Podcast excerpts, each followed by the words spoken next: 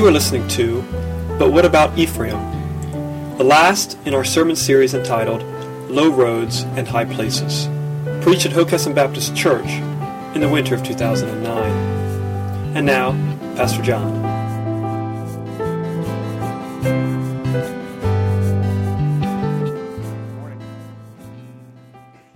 Welcome to Hockessin Baptist. You're joining us today in the last sermon of a, of a nine week series we've entitled Low Roads and High Places, which is a study of uh, the nation of Israel and First Kings. So you're at the end. And sorry about that, but I can't help that part.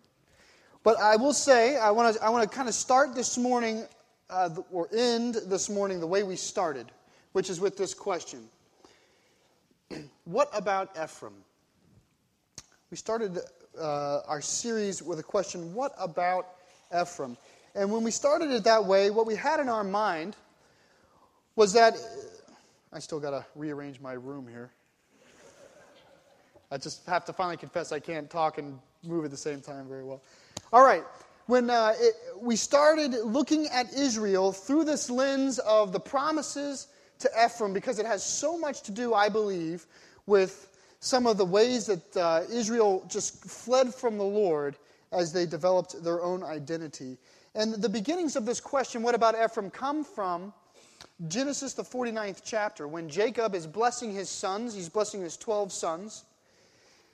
And each son is getting a blessing. And as the blessing comes around to, to two of the sons, something notable is said. All the other ones, it's, it's either negative or not that consequential. But two sons really stick out as far as receiving a special prophetic blessing from uh, Jacob uh, from the others. The first one is Judah. Judah receives uh, a blessing from Jacob that sounds something like it, well, it actually sounds exactly like this. The scepter will not depart from Judah. That's how it's written. The scepter will not depart from Judah. And for, for Christians, we certainly don't have to look very far to see that that blessing has been realized, do we? In fact, uh, during the offertory, the song was singing, You are my friend and you are my brother, even though you are a king, is the line of the song because we realize that Christ is the king of Judah that, that is being spoken of there. So Judah is the easy one. The hard one is Joseph because we don't really know that much about Joseph. Uh, we don't talk about Joseph as much. But this is the prophecy that's given to Joseph. It, it, it sounds like this You will be prince among your brothers is kind of, uh, that's a quotation from the prophecy, and that's a, a good summary. That Joseph would be prince from among his brothers. Well, as time goes on, the tribe of Joseph gets split up. And not in a bad way, just kind of in a, actually in an administrative way, if you want to think of it. When God takes the Hebrew people out of Egypt and he's taking them in towards the promised land, what he says to them is, you know what, because I've rescued you from Egypt, because my, my angel passed over you uh, uh, during the Passover and did not judge you, because of all these things, I'm going to take from you one tribe for myself. One of the 12 tribes is going to belong to me, and that tribe was the tribe of Levi. And so God takes the tribe of Levi for himself and for his services. And because of that, it leaves us with 11 tribes. And nobody ever writes a book about 11 tribes. So God, through the providence of God, He orchestrates to reestablish the 12 tribes of Israel by splitting Joseph with his two sons. So Ephraim and Manasseh, the sons of Joseph, become tribes of Israel. And by the time they're in the promised land, they're as significant and as real a tribe of Israel as Dan or Issachar or Reuben or Gad or any of the other ones. But the Ephraim and Manasseh uh, gain the right of being tribes. Which certainly, if you're going to say, well, what about Ephraim? What about the blessing of Ephraim? There's something in it already, or blessings of Joseph that comes through Genesis, because you see, the tribe of Joseph really got a double blessing, didn't it? Because his, both of his sons were apportioned land in Canaan. Well, Ephraim was the preferred son, we should say. He was the uh, one who was more blessed by the Lord. And by the time they enter the promised land, the son Ephraim is uh, beginning to become synonymous with uh, much of the region, but is also kind of first among all the tribes. So when, when the Hebrew people enter into Canaan and they take it, and, and they defeat the Canaanites and the other people groups there, and the Lord calls them to meet, right? When they have to go meet, where do they meet? They meet in Ephraim, the land of Ephraim. Where does the Ark of the Covenant of God reside? It typically resides in the land of Ephraim. Where does the temp- tabernacle reside? It typically resides in Ephraim. Where do most of the prophets and the judges typically go to and fro from about? Typically in Scripture, it occurs in Ephraim. And so during this whole time, from entering the, the promised land up into the kings, nobody was doubting the fact that God's promise to Joseph was being fulfilled because Ephraim was first among his brothers. And then the kings came, and Judah enters into the story. The Lord makes David king over Israel, and he is from the tribe of Judah. And so now the attention begins to move from Ephraim to Judah. And because David is a good king, he reigns for a long time. And before you know it, the capital city, which used to be, generally speaking, in Ephraim, is moved south to Jerusalem, which is in Judah, and that becomes the city of David. And now the capital of the kingdom is in Judah, not Ephraim. And by the time you get to David's son Solomon, even the holy site is now in Judah. Mount Gerizim and Mount Ebal, these holy mountains, the areas of Shechem and Bethel, the areas that used to have significant uh, holy merit to the people of Israel, all the attention now has shifted south to the Temple of Solomon that sits in Jerusalem, and Ephraim has nothing. Now, if you were an Ephraimite, you would be saying, What about Ephraim? What about Ephraim? Where is this promise from Genesis 49 that I would be prince among my brothers? Well, Solomon is a bad king. And the Lord remembers Ephraim. And so he selects Jeroboam, and he gives to Jeroboam 10 tribes. And he says, These 10 tribes will be yours, Jeroboam, if you follow me. And Jeroboam was from the tribe of Ephraim. And so once again, we've, we, have we have been asking, what, what about Ephraim? And by the time Jeroboam shows up, you see that, that the Ephraimites have significance back, they have power back. What they end up doing is establishing their own capital city. And Jeroboam, determined on holding on to this national identity, begins to foster new things like a new religion, a new image of God. He casts idols of calves and says, This is your God, this is how you should worship. He pre- creates temples and places of worship, and he establishes rights to worship, all as a way of establishing Israel as its own identity. In fact, Israel becomes known as Ephraim. When you read the prophets, when you read the Psalms, all of these readings, you'll see that the, word, the phrase Israel and the phrase Ephraim are used interchangeably all the time because Ephraim simply becomes the representative of statehood for Israel. And in all this, Jeroboam sets a trajectory of worship which marks the beginning of the end of Israel, which is what we'll talk about this morning.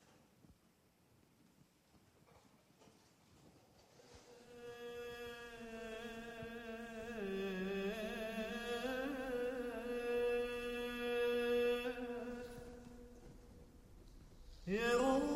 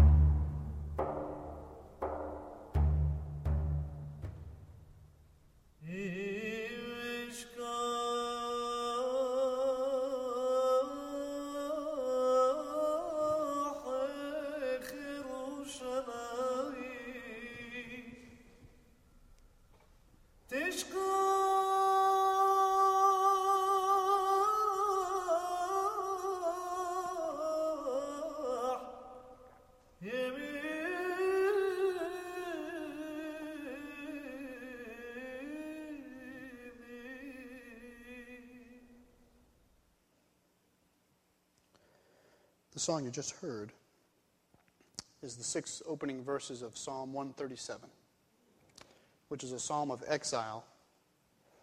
And it sounds like this By the rivers of Babylon we sat and wept when we remembered Zion.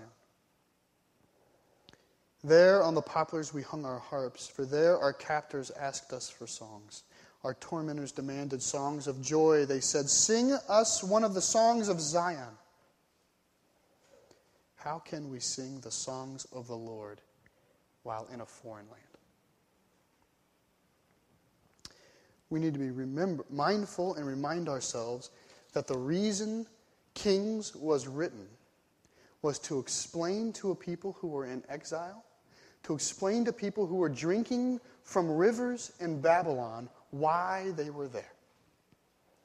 All of this account, this, the, the, the painstaking attention that the writers gave into telling us about the actions of the kings and, and, and the paths that the kings took is there to help you understand that if you are in exile, if you, that you can try to answer the question, why am I here? What is wrong with my God? Why have I been abandoned? Why am I exiled from the land? What about the promises of God? What about these promises to Judah and to Ephraim? Where is God? And the kings are written to say, You want to know where God is? Well, you need to read about your own history. And so in 2 Kings, we receive a summary. If you would open your Bibles in 2 Kings, there is a summary in 2 Kings of essentially all nine weeks of our study, even more.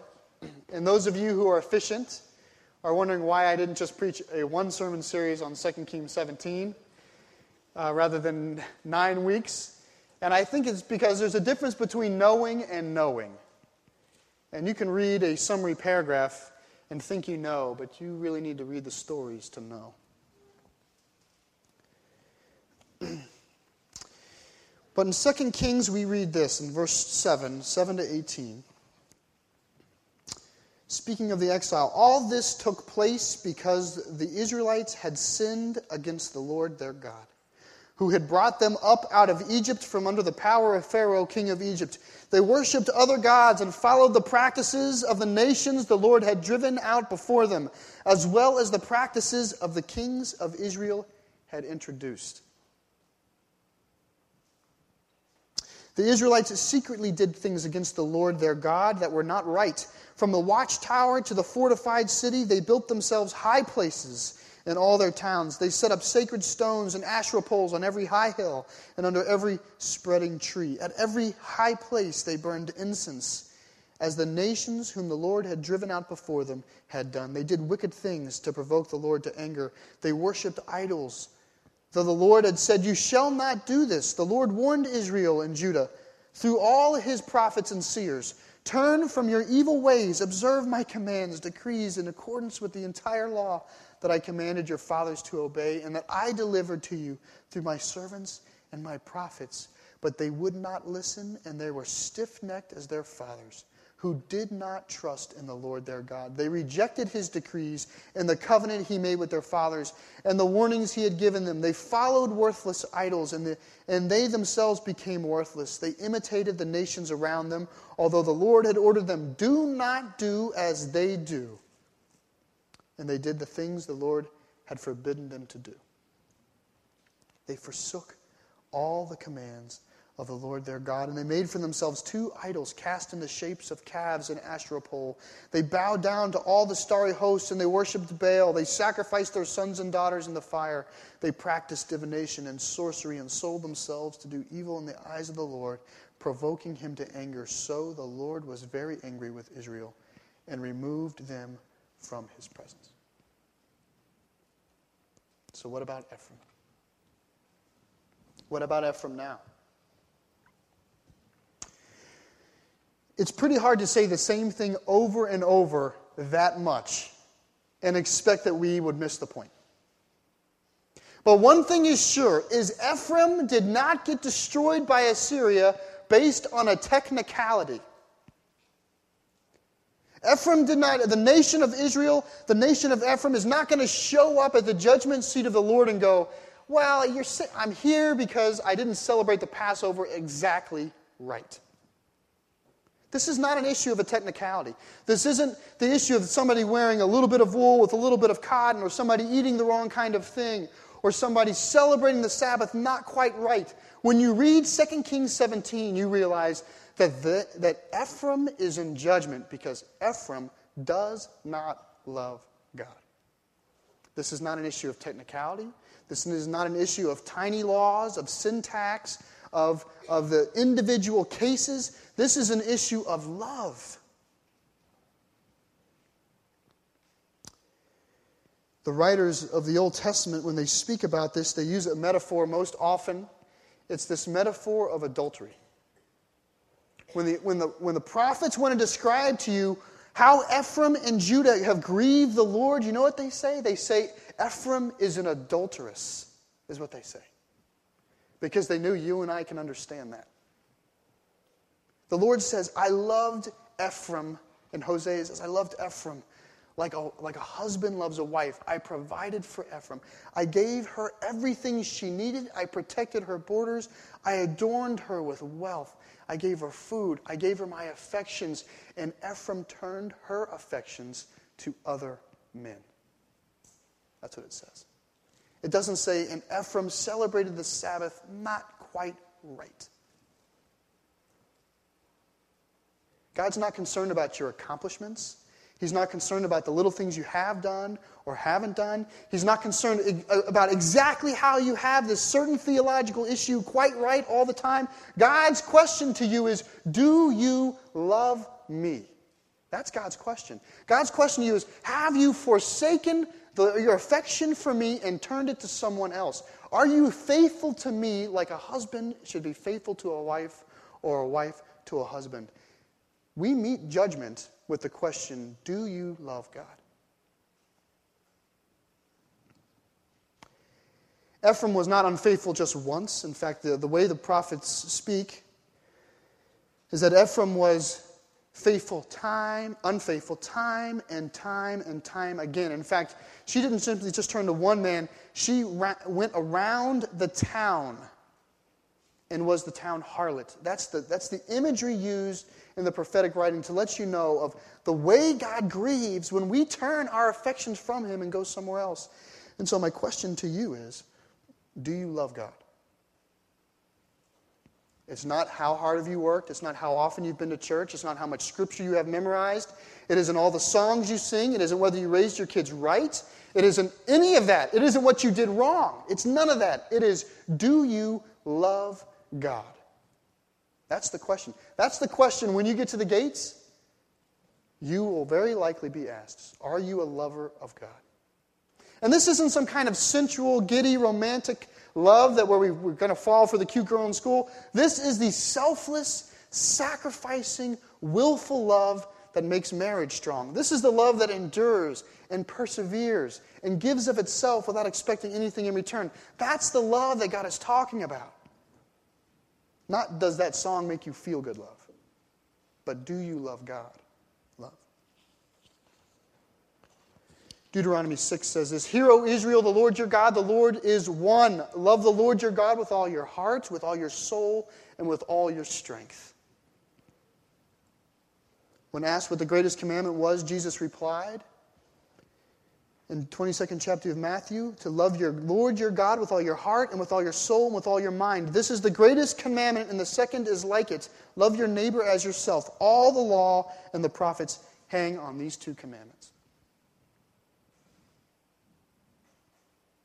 So, my question to you this morning is Do you love God? Not what you've done. Do you love God? Not what you haven't done.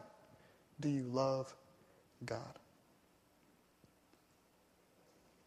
What about Ephraim? Did they love God? No, they didn't, and that's why God casts them out of the land. And he does something else, and for time, we, uh, we won't take the time to read it, but I do want to commend to you 2 Kings 17 24 to the end of the chapter.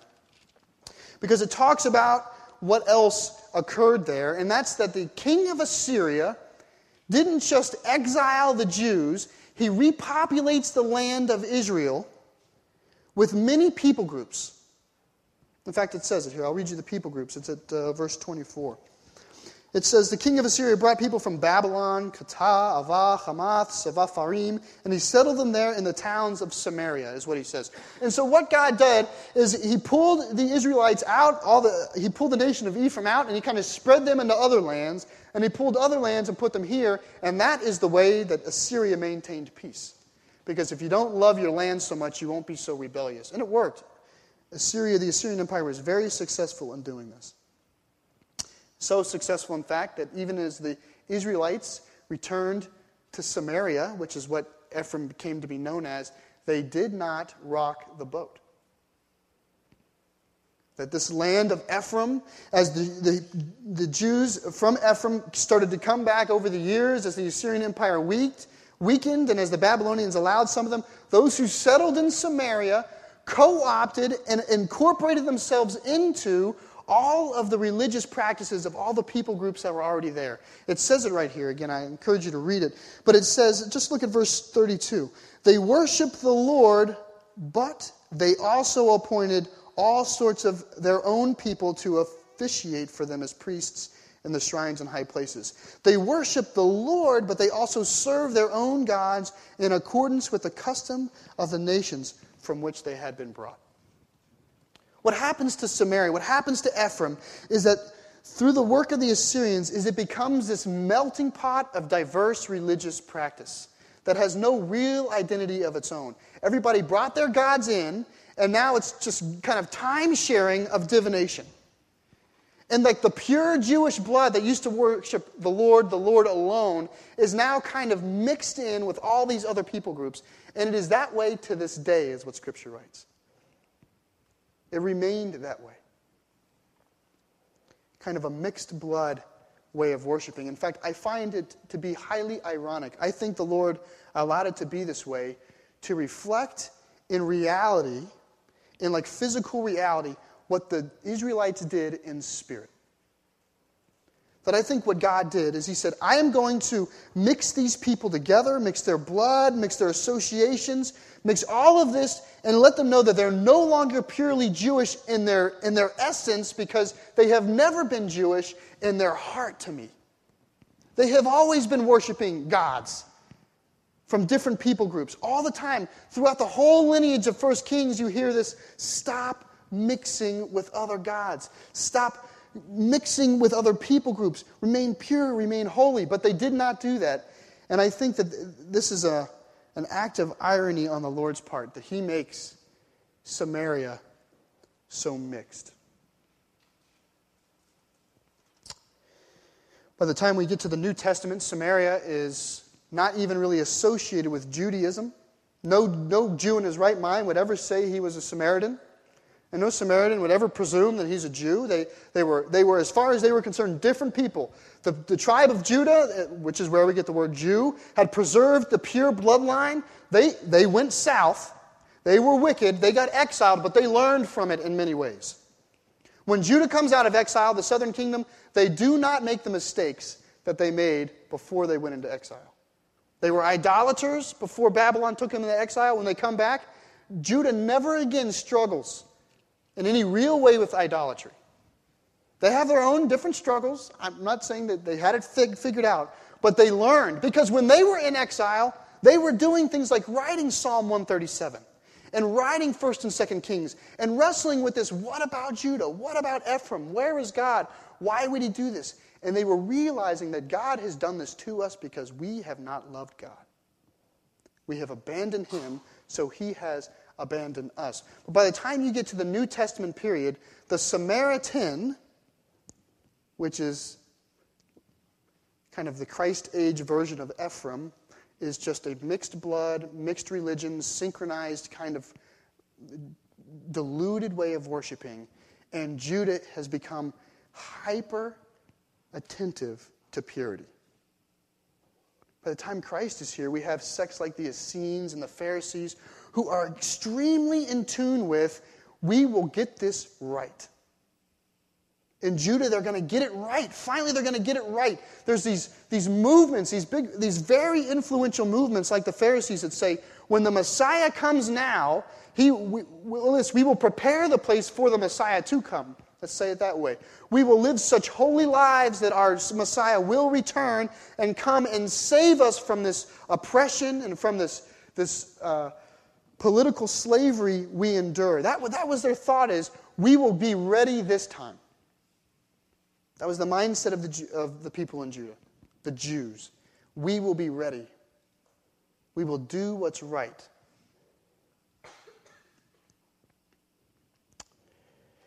And then Christ came. And did he say they're ready? No. He said, You're not ready. Judah was so busy purifying its blood, making sure they're doing exactly the right thing, focusing on the technicalities. And Christ shows up and says, But you still do not love me.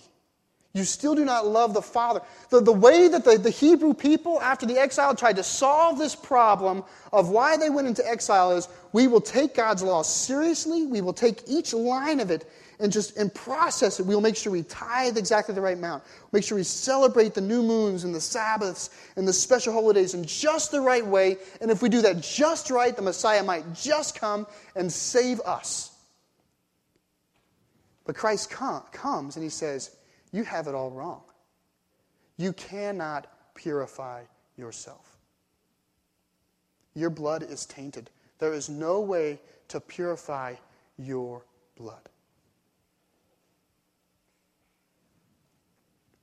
The Hebrew people thought if they purify their blood enough, the Christ would come and it would, Christ would be for them. Christ is for the Hebrews, Christ is for the Jews, Christ is for those who are holy and sacred. That was their thought. But Jesus says, No, I have come that all might have life and have it in the fullest. In fact, there's this one day where Jesus has to go from Judea, which is in the southern half of the kingdom, to, to Galilee, which is in the northern half of the kingdom. And you know what he does? He has to walk through this region known as Samaria. And he's on this walk through Samaria. This is in John chapter 3. And he sits down because he's tired, and he sits down at a well in Samaria. And there's a woman at the well, and he says to the woman, Can I have something to drink? Now listen to what the woman says. You are a Jew, and I am a Samaritan woman. How can you ask me for a drink? Because the scriptures write, Jews do not associate with Samaritans. Jesus answered her, If you knew the gift of God and who it is that asks you for a drink, you would have asked him, and he would have given you living water. Jesus seems pretty unconcerned about her blood. And so she and Jesus continue to visit, and Jesus essentially shares the gospel with her. And this woman becomes the first missionary to the Samaritans. She runs into this town and she goes to find her family and everybody she knows, and she's, she's, she's getting them, to come out, come out and meet this man. He's told me everything about my life that I've ever, I've ever done wrong. He's, he's certainly a, a prophet of some kind. And while she's doing that, the disciples are coming back from town with dinner, and they kind of like watch her running into town. And, you know, what's going on? They don't know how to quite reconcile the fact that Jesus would associate with a Samaritan. Because Jews are ready. Jews have done everything they're right. Jews are deserving of Christ. The Samaritans, what about Ephraim? And so they don't know, quite know what to say. And finally, one of them says, Jesus, do you want something to eat? Are you hungry? And Jesus says this My food, said Jesus, is to do the will of him who sent me and to finish his work. Do you not say, Four months more and then harvest? I tell you, open your eyes and look at the fields for they are ripe for harvest. Do you see what he's saying? He's saying it this way. He's looking at Peter and James and John and Nathaniel, and he's saying, Guys, what about Ephraim? Huh? What about Ephraim? You cannot be ready for Christ. You can do nothing in your life that makes you suitable for Him to come into your life. God is not waiting for you to get right, God is just waiting for you.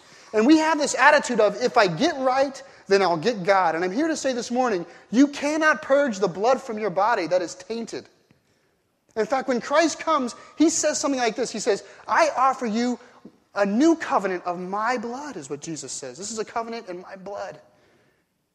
The only purity that comes is from the blood of Christ in our lives. And it doesn't matter, no matter how ready you think you are, no matter how pure Jewish you may be, or, or no matter how Samaritan you, you think you are, God has gone beyond Samaria to reach us. In fact, in, in Acts 1 8, it says, You will be my witnesses to Jerusalem, to Judea, to Samaria, and into the ends of the world. God's concern for us is to purify what we cannot purify on our own. You are not ready for Christ. You can do nothing to ready yourself for Christ. You cannot make yourself acceptable without Jesus. I thank God that he asked, What about Ephraim?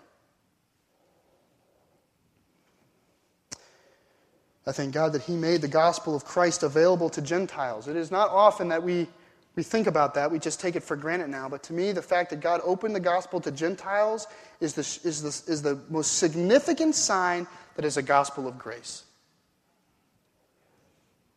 For if we had to be ready, we would never certainly have received good news.